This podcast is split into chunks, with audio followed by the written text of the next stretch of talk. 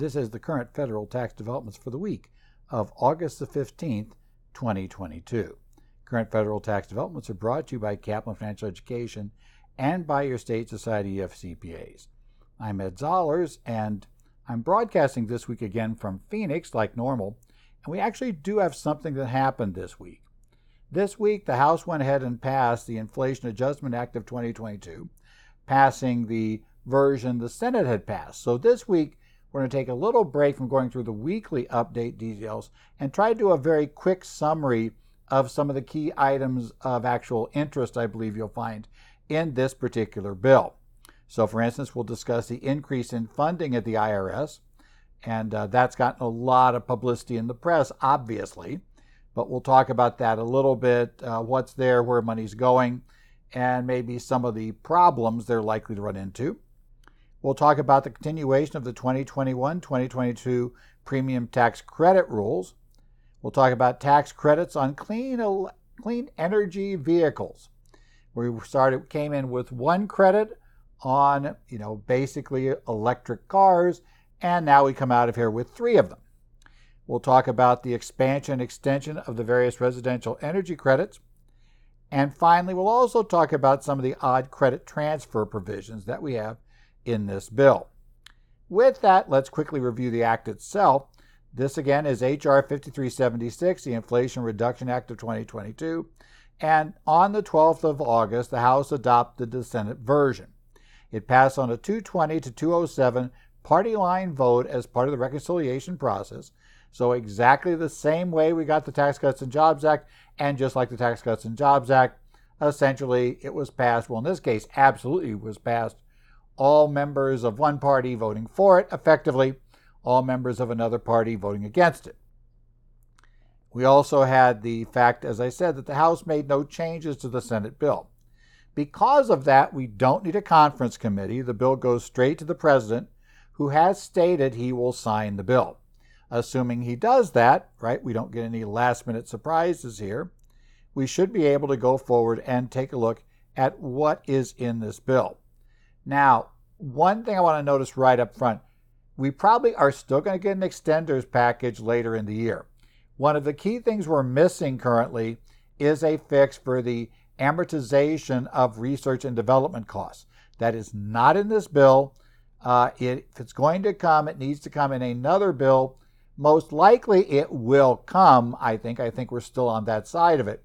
But it's much more likely to come in a lame duck session or even the first part of next year's sessions. They could retroactively fix it. Congress is known to delay things till the last minute. They have an election this year. Clearly, that's more important than anything else going on anywhere. So, yeah, they need to get reelected, so they're not going to spend a lot of time on this stuff initially. Well, the thing that got a lot of discussion was the actual IRS funding. And so I wanted to give you some numbers that were put together by Kay Bell on her website, uh, Don't Mess with Taxes, on the 31st of July, and none of this stuff changed since then. It was an article entitled The IRS Gets a Lot More Money Under Inflation Reduction Bill. Now, what it is, the IRS's allocation here is $4,750,000, $750,000, $700,000, okay, all kinds of odd numbers here, for business system modernization. Obviously, probably necessary. If you've ever dealt with some of the IRS systems, you discover that, yeah, they appear to be more than a little bit dated. Three million, three billion, one hundred eighty-one thousand, uh, three billion, one hundred eighty-one million, five hundred thousand dollars for taxpayer services. Unfortunately, that is the smallest of the allocations here in the IRS group, and I think a lot of us probably believe that they need to put a little bit more into that than they did. But we also have just the practical problem of how quickly they could ramp things up and whether we can fix the current backlog by hiring more people right now. The question is probably not, unless it becomes so systemic that you know they're never getting out from under it without extra people. But as far as if we plan to have this fixed by the end of the year, which our you know the IRS commissioner claims would happen, then this is probably not going to do much good. Won't harm, probably won't do much good. $25 billion, $326 million, $400,000 for operation support. inside the IRS, processing and other such things, which obviously, yes, it'd be nice to catch up with the work. I would say that'd be useful. And then $45,637,400,000 for enforcement. That's where the story comes in about the 87,000 agents that will be hired. Now, these are all numbers over 10 years, and the hiring is over 10 years. So it's not as if 87,000 people are going to show up on IRS's doorstep uh, the day this is signed. My guess is, as most of us who are trying to hire an accounting know right now, uh, finding 87,000 people who have even, you know, I don't care what you say as required, you know, if they have even the base level of competency, I don't think you're going to find 87,000 of them. It's just difficult to find 87,000, probably even if you just got rid of the competency issue at all. We don't care what you are. So my guess is it's going to take quite a bit of time to ramp that up. So I don't think I'm currently worried about the IRS knocking down the door of my clients' offices anytime soon. I think that it's probably going to be a slow process at best. Uh, so I'm not losing much sleep at night over this one in terms of that suddenly there's going to be all these exams in my client's face. I have a feeling that's not happening. Let's go ahead and talk about what changed in the law. First thing is we have this IRS Section 36B was revised by the Inflation Reduction Act of 2022. And what's going to happen here is we're going to undo the inflation adjusted tables the IRS had released the prior week in Revenue Procedure 2020 through 34. Those tables, if you remember them, uh, would have looked like this for qualifying for the premium tax credit next year. Those are your percentages of household income that you would be required to pay to get the second lowest cost single second lowest cost silver plan on the exchange required to vote that percentage of income and there would be no credit allowed whatsoever once your income was more than 400% of the federal poverty level. Well, what we're going to have now is we're going to go back to the tables we used the last two years, which were significantly lower percentages. In this case, as you'll note, we go instead of 9.12% at the top end, we're at 8.5. And notice that we close out here with 400% and higher rather than just 400% being the cutoff.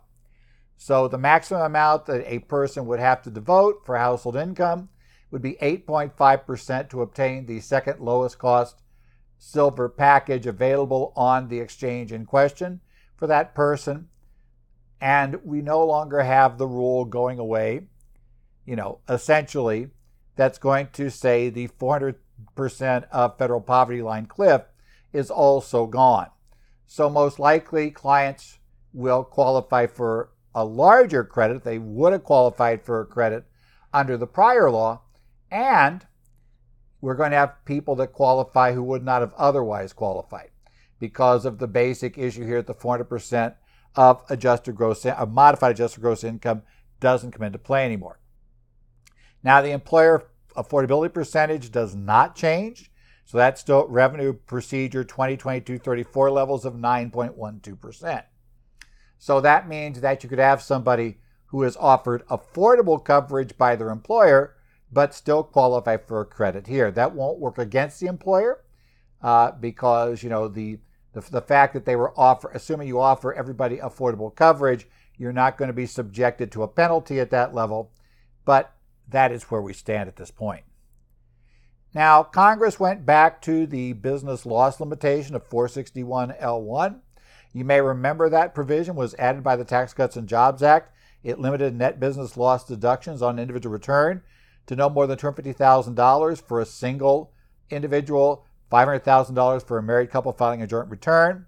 It had an inflation adjustment as well, so every year that number goes up slightly. It was supposed to go away after 2025, but everybody knew the dirty little secret of budget gimmicks of this sort, and that in reality it had been put in there so that they have at least some the same pay for is available to cut back the cost when they look to extend provisions that are taxpayer friendly of the Tax Cuts and Jobs Act when we get to the end of 2025. Well, unfortunately, what was discovered here is you better hope your party never loses control of both chambers of Congress and the White House in the interim if you leave a money raiser like this lying around, because not unexpectedly, the Democrats had already used it once to extend this by one year for the American Rescue Plan Act. And in what was an interesting aside, as we got into the amendments at the very end of the uh, process in the Senate, after Senator Thune's amendment was adopted, that we're still not sure if it really gets rid of partnership equity funds no longer cause a problem under the corporate minimum tax. There's been discussion, was a nice article this weekend in Tax Notes Today that raised that question of whether it really, really will solve anything or not. But Senator Thune's amendment initially would have extended the state and local tax cap for another year. And as a practical matter, I suspect that was put in there because Senator Thune knew that that would likely cause problems with the Democrats in the House, who are already grumbling about agreeing to a program that didn't reduce the state local tax cap issue, and this could potentially blow the whole thing up. But he knew he had the votes, which he did. Well, that's when Senator Warner came back in, undid that part, and then came back and said, and put this in that would extend this. So now we're going to add two more years through 2028. Bottom line, I don't expect this thing to ever, ever, ever go away. I think it is being very, you're, you're being rather naive about how the whole budget process works to believe that this is going away anytime soon without some major league uh, bills coming through that, yeah, and especially that don't need money. And every time one, either either party does this, they need some money whether it is to pay for a favorite tax break or whether it is to pay for some program to be spending, they still need the funds. So my guess is this thing is not really temporary. This is just a budget play. They went and took the money that would have been taken anyway, but that's okay. It's a budget gimmick. And Frank, and as I said, it's a budget gimmick that simply reused the other party's budget gimmick, which then they have more trouble complaining about. It's wonderful how we get with po- with politics like this, but don't really end up doing anything that we claim to be doing in that realm. We also have a change to the payroll tax credit, uh, to a payroll tax credit related to the payroll, the credit against payroll taxes for the research credit.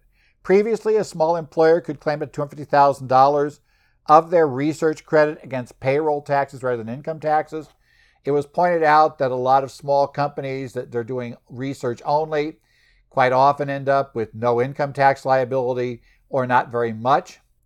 So the theory was well, it doesn't give much of an incentive if the research credit can only be used against income taxes. So they allowed, if you're a small company, you're allowed to use it against payroll taxes. Now, what's happening now is that we're going to go ahead and effective for tax years beginning after December 31st, 2022. We're going to get another $250,000 that can be used against the employer Medicare taxes. Uh, you know, when we have this research credit and we want to make the election to apply it against payroll taxes. We also have some significant changes to the non business energy property tax credit. It was modified and extended. It's generally effective for property placed in service after December 31st, 2022 and before January 1st of 2033. However, we do extend the 2021 version of this credit, which had expired at the end of 21, for one more year to cover 22. So this year we will work under the old rules. Next year we will go to some very different rules. Now we do rename this to the Home Energy Efficiency Home Improvement Credit. The credit is equal to 30% of qualifying expenses. And we added to the list of qualifying expenses a home energy audit. Uh, it's capped at $150 that we can consider, and there are various other special uh, issues with those audits we get into, but it does allow somebody to come in and make recommendations on the home, and there'd be a credit based on that. Big change here is that the limits become annual and not lifetime. So that means that this can be repeated every year. May, for most part, the credit's limited to $1,200 uh, with the following sublimits. No more than $600 can be for qualified energy property. Exterior windows and skylights are also capped at no more than 600. In addition, we're looking at doors cannot be more than $250 in the case of a single exterior door and $500 for all exterior doors and the home energy audit can be no more than 150 of the credit. So at the end of the day, you know, we're looking at that's how you build it. Now again, all of these are the max for each of these subcategories. You still can't go above 1200 unless, and now we have one other special category. Notwithstanding that main limit, the maximum credit for heat for a heat pump and heat pump water heaters and biomass stoves and boilers, that goes up to $2,000. Now, some other changes for the parts of this we know about. Uh, roofs are no longer building envelope components, but air sealing materials and or systems are. So that's part of what qualifies for this. Um, we also have, you know, we talked about that issue. We did remove the principal residence requirement. Remember, previously this only worked on your if paid for your principal residence, and we looked at the Section 121 exclusion rules to figure out if that was a principal residence for you. Now we're going to find out that beginning in 2025, or I should say, now it just needs to be used by the taxpayer as a residence.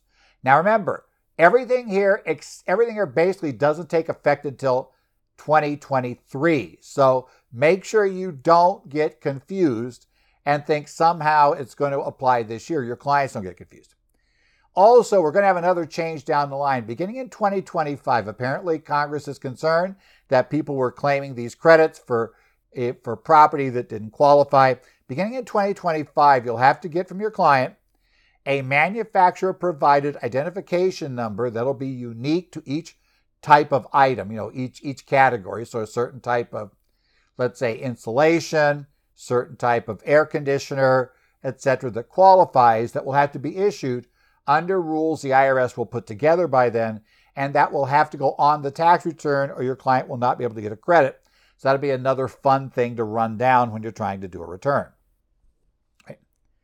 Previously, this was the Residential Energy Efficiency Property Credit. We have the new Residential Clean Energy Credit. Section 25D, this one's generally effective for property placed in service after December 31st of 21, but the battery technology changes take effect for expenditures made after 12/31/22. These are the solar energy and other type uh, power issues that get in there. The rate increases from 30% to 26 and then again in the future begins to phase down, but we're going to have a 30% credit there. We're also going to add battery storage technology expenditures explicitly after December 31st, 2022, and there'll be certain requirements that they have to meet in that scenario. We also have the fact that some of the business credits can be sold, and that could be including individual taxpayers could be on the receiving end. Now, this is effective for tax years beginning after December 31st, 2022. If you're certain tax exempt entities, governments, most tax exempt orgs, uh, you know, certain uh, cooperatives selling electricity, uh, and certain other categories, you can elect to treat the credit, which is non refundable, these credits are non refundable, you could elect to treat them as a payment of income taxes. Now, since you don't have any income tax for the year in question, that would make it fully refundable. Or if you have any income taxes for something like unrelated business income tax, well, you know, it would offset that directly, but it would have offset anyway. So by making it a payment, we effectively make it refundable to those organizations. Other entities can essentially transfer. Now, each one of these has a list of credits. They are similar but not identical, so you want to make sure which list you're going off of. But any entity that's not in the first list of the exempt orgs, those entities will then be able to sell their credits. Essentially, well, what they really do is transfer them to other taxpayers. So, in theory, I suppose you could just take your credit off of your C corporation maybe it's not going to show any income, a closely held C corp, and just transfer that to the individual shareholders. That would be a possible way of doing it. Uh, it's also likely going to be that these credits will be sold. There'll be a market where you would sell them at a discount if you can't otherwise use them, and people who owe tax would buy them to take advantage of that discount. So that would set up a market this is an alternative to making the credits refundable. So they basically have said, you know, you got to get this, you got to buy it. I think part of the theory is probably by putting them on the market and selling them, well, you're actually putting at risk, if these are bad, the buyers of the credit because they're, they're going to have to assume they're right, which means they would have an incentive to go after the sellers. So I guess the theory is it changes some enforcement issues. But it does allow those who would have no or insufficient income tax liability to still take advantage of these credits, quite a few of which are meant to incentivize companies to begin going down the path of creating these technologies. So the idea being, you know, we, they're probably not going to have a lot of tax owed up front, so we're going to put it this way and hopefully get them something to work with. Now let's go to the vehicle credits because these are loads of fun under this. We ended up, we started with one electric vehicle credit, right? Remember that one? It phased out after you sold too many vehicles. And we had uh, Tesla and GM were already in the phase out mode. Now we're going to get three of them. In addition to the existing credit at IRS Section 30 Cap D, we're going to get credits at 25 Cap E, which will be a used credit, credit for a used uh, clean vehicle, and a credit Section 45W, which will be a commercial version of the credit. Now, key thing to watch on this this is effective for vehicles acquired after December 31st, 2022. There is a special set of rules on all of these or I should say, at least on the first two, I should say, that allow a transfer of the credit to the dealer, which would reduce the purchase price right away in theory. But there is a big risk there that we'll talk about here. Um, that will not take effect until the following year. So it'll be 24. So in 23, we'll have a credit, but no way to get it prepaid by assigning it to the dealer so that you'd be able to use it to buy your electric car. In 2024, we will be able to essentially, we may be getting a $7,500 credit on the car. We could go then and say, oh, we assign it to the dealer, and the dealer is then required to either give us the $7,500 in cash or apply it as a down payment or a partial payment on the car. So essentially, would reduce the cost of the car. So that's coming up. Now, let's start first with the update to the existing credit. This is the new clean vehicle credit. This is for one nobody else has used. Now, we used to have a way of computing max credit that looked at battery capacity and a base amount on top of that. We're going to get rid of that testing mechanism, and now you're going to qualify. The credit will be maximum $7,500. Half of that credit will be allowed if you meet if the vehicle meets certain battery requirements, which require mainly to try to get these built in the U.S.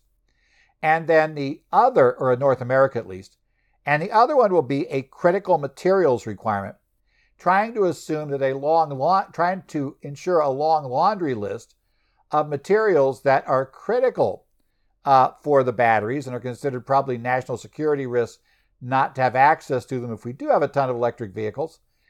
Uh, we have to ensure that those also come from friendly countries with certain special rules that not only deny this, but could conceivably deny it entirely if any of the materials come from certain really, really risky countries under, under our list. So, you know, be ready for that. It is, there has been some discussion whether these standards can be easily met. And so, whether, you know, how many cars will really be able to be sold and still meet these requirements as they come in. They phase in over time.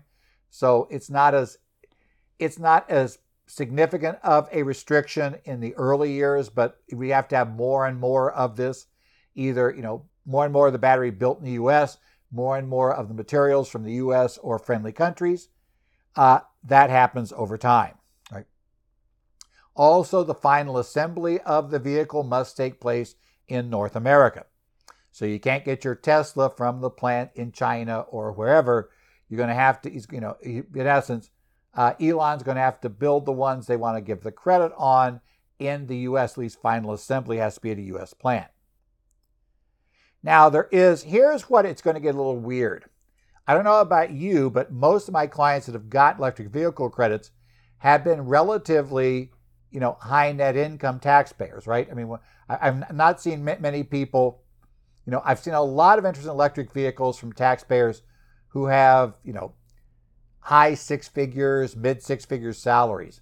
Not seen a ton from people who are making, you know, somewhere down in the low six figures, you know, or below six figures. Haven't really seen any of those people run out to get the cars. Well, now there's going to be a modified adjusted gross income limit for the new clean vehicle credit. The only modification here is generally the foreign income exclusions and housing exclusions have to be added back, as well as any exclusions related to U.S. territories. The maximum amount you can have modified AGI uh, of over $300,000 if you're filing married, joint, or as a surviving spouse. You can't have more than $225,000 if you're filing head of household, and you cannot go over 150,000 if you're anything else like single or married filing separate. Now, the one interesting quirk is though, you can meet this modified AGI limit either in the current year or in the immediately preceding year. So once you get your return done for 22, in theory, if you're below these limits on your modified AGI for 22, then you know you can qualify in 23 regardless of how much money you make. So we do always have two years to work with here. This also means that you may be able through planning to shift income around just enough, maybe accelerate income or you know push it forward.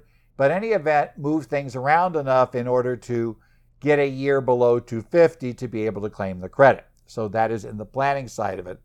But it is a cliff limit, which is bad news because that does mean if it fouls up and you go $1 over the limit, you're going to be writing a check back probably for $7,500. Okay. There's also a limit on the new vehicles on the manufacturer suggested retail price of the vehicle. If that exceeds certain limits by even a dollar, you cannot get the credit. Generally, for vans, SUVs, and pickup trucks, our limitation is $80,000.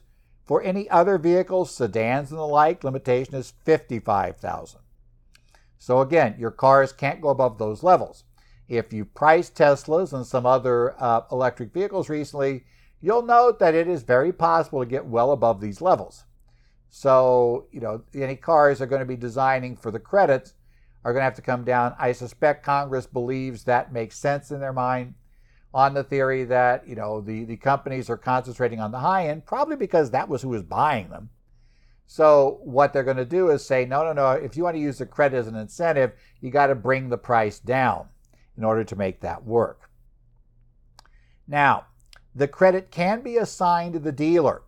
So what you can do is you can say, okay, I'm not going to take the credit on my 1040. I will let the dealer take the credit. The IRS will set up a system to allow the dealer to be paid, right?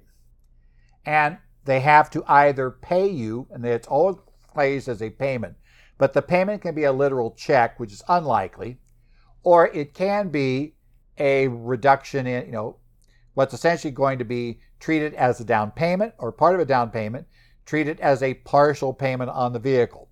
All of those are allowed payment mechanisms. But note one thing this is kind of like the premium tax credit. If your client turns out doesn't qualify because they went over the limit, they're going to have to pay back that credit. So you probably want to warn your clients who may go out and do this and who have income that could go over these limitations. Uh, you may want to warn them about this rule and that we want to make sure that you understand you know, first thing is, do we know the prior year's return income yet? So, you know, if they want to run out in January and buy it, we're probably not going to know either year's income for sure. And then, secondly, understand that if that prior year is above the limit, that if the year of the credit doesn't drop below that limit, they will be writing a $7,500 check. So, you know, they, they might want to wait until after a year they've suppressed the income down enough to buy the vehicle in order to get a credit. The credits will no longer apply for vehicles placed in service after 2032. That should say, so it should be 2032 is limit for vehicles placed in service. Now, the next credit, 25E, is for a previously owned clean vehicle. The credit is a lesser of $4,000 or 30% of the vehicle's sales price. Okay. It must have a model year at least two years earlier than the year the credit is being claimed for. It generally must meet the clean vehicle credit rule or be a clean self-fuel vehicle, self-fuel vehicle, with a gross vehicle weight rating of less than 14,000 pounds. All of those are required to make this go. There are other requirements too on this before you on the clean vehicle. the maximum sales price is $25,000. So, you know, if somebody's going to sell you a used Tesla for $30,000, uh, that's not going to qualify. You're going to have to get one at 25,000 or below as the maximum sales price. Okay? Only individual qualifies for the credit, and you're not eligible to claim this credit if you're eligible to be claimed as a dependent on somebody else's return. This is not one where you can simply elect not to claim the dependent.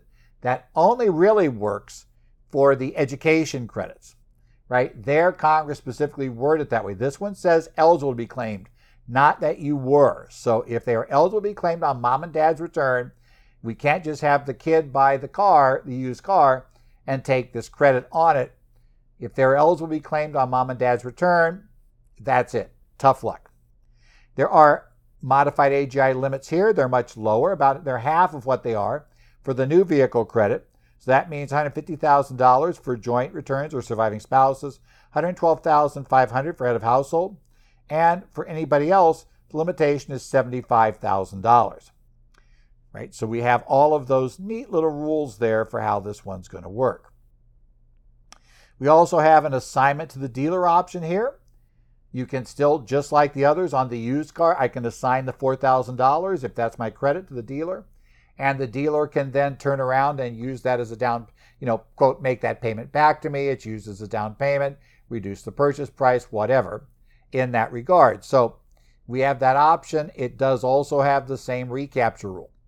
So be aware if you go over the limits, remember these limits for this one are much lower than the others. These are going to be much easier to go over the top on. So, you know, I'd, I'd warn clients much more apt about this one. A lot of clients, I either know they're going to be well over 300 and it's like, hey, you're never going to qualify for this.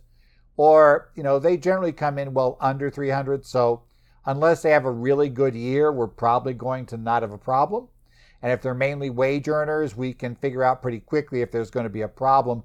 We can pretty, pretty quickly figure out if there was a problem in what would be the prior year, even if that return is not yet done. So that's relatively simple. Finally, there is the credit for the uh, for the commercial vehicle. So this commercial vehicle credit is the lesser of 15% or 30% of the basis of the asset. Uh, 30% is if the vehicle has no gasoline or diesel powered engine in it. So essentially, a hybrid vehicle can get 15%, a pure electric vehicle could get 30% of the basis, or you know, if less, what's called the incremental cost of the vehicle. This is comparing the cost of the what you purchased, the vehicle or asset you purchased, compare that against the cost of the vehicle that if you had bought it with just a gas or diesel engine. So you have to identify a comparable, the comparable vehicle with the bad engine, and come up now with your incremental cost. The maximum credit is generally $7,500 unless the weight rating is greater, greater than 14,000 pounds, where the maximum credit is $40,000. Right? It has a special definition of what qualifies, but generally the clean fuel things qualify. Uh, you can't double dip, so you can't get the individual clean fuel credit, then put then say I'm using my Schedule C and claim this one. You claim one or the other. That's going to be the key. Interesting thing to note here is that this does not have any sort of income limit so I wouldn't be surprised to see people put these cars who have income problems inside of their uh, S corporation or what you know, S corporation partnerships, whatever type of business commercial use they'll argue for. That opens up a whole Pandora's box of whether they're truly using it for business purposes, where they qualify. But yeah, just be aware that's that's going to be one of those things to watch for. Finally, I want to close out on a couple of things that are of interest mainly to larger companies or public companies, but it's gotten a lot of press, so I want to mention it. Uh, there is a minimum tax on corporations. This is a C Corp tax.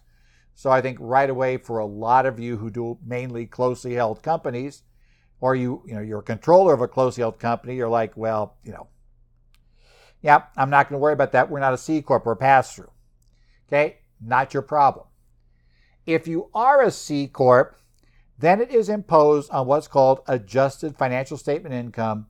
And the financial statements we look at is your applicable financial statement under Section 461. Remember, we have a set of rules there for what's an AFS.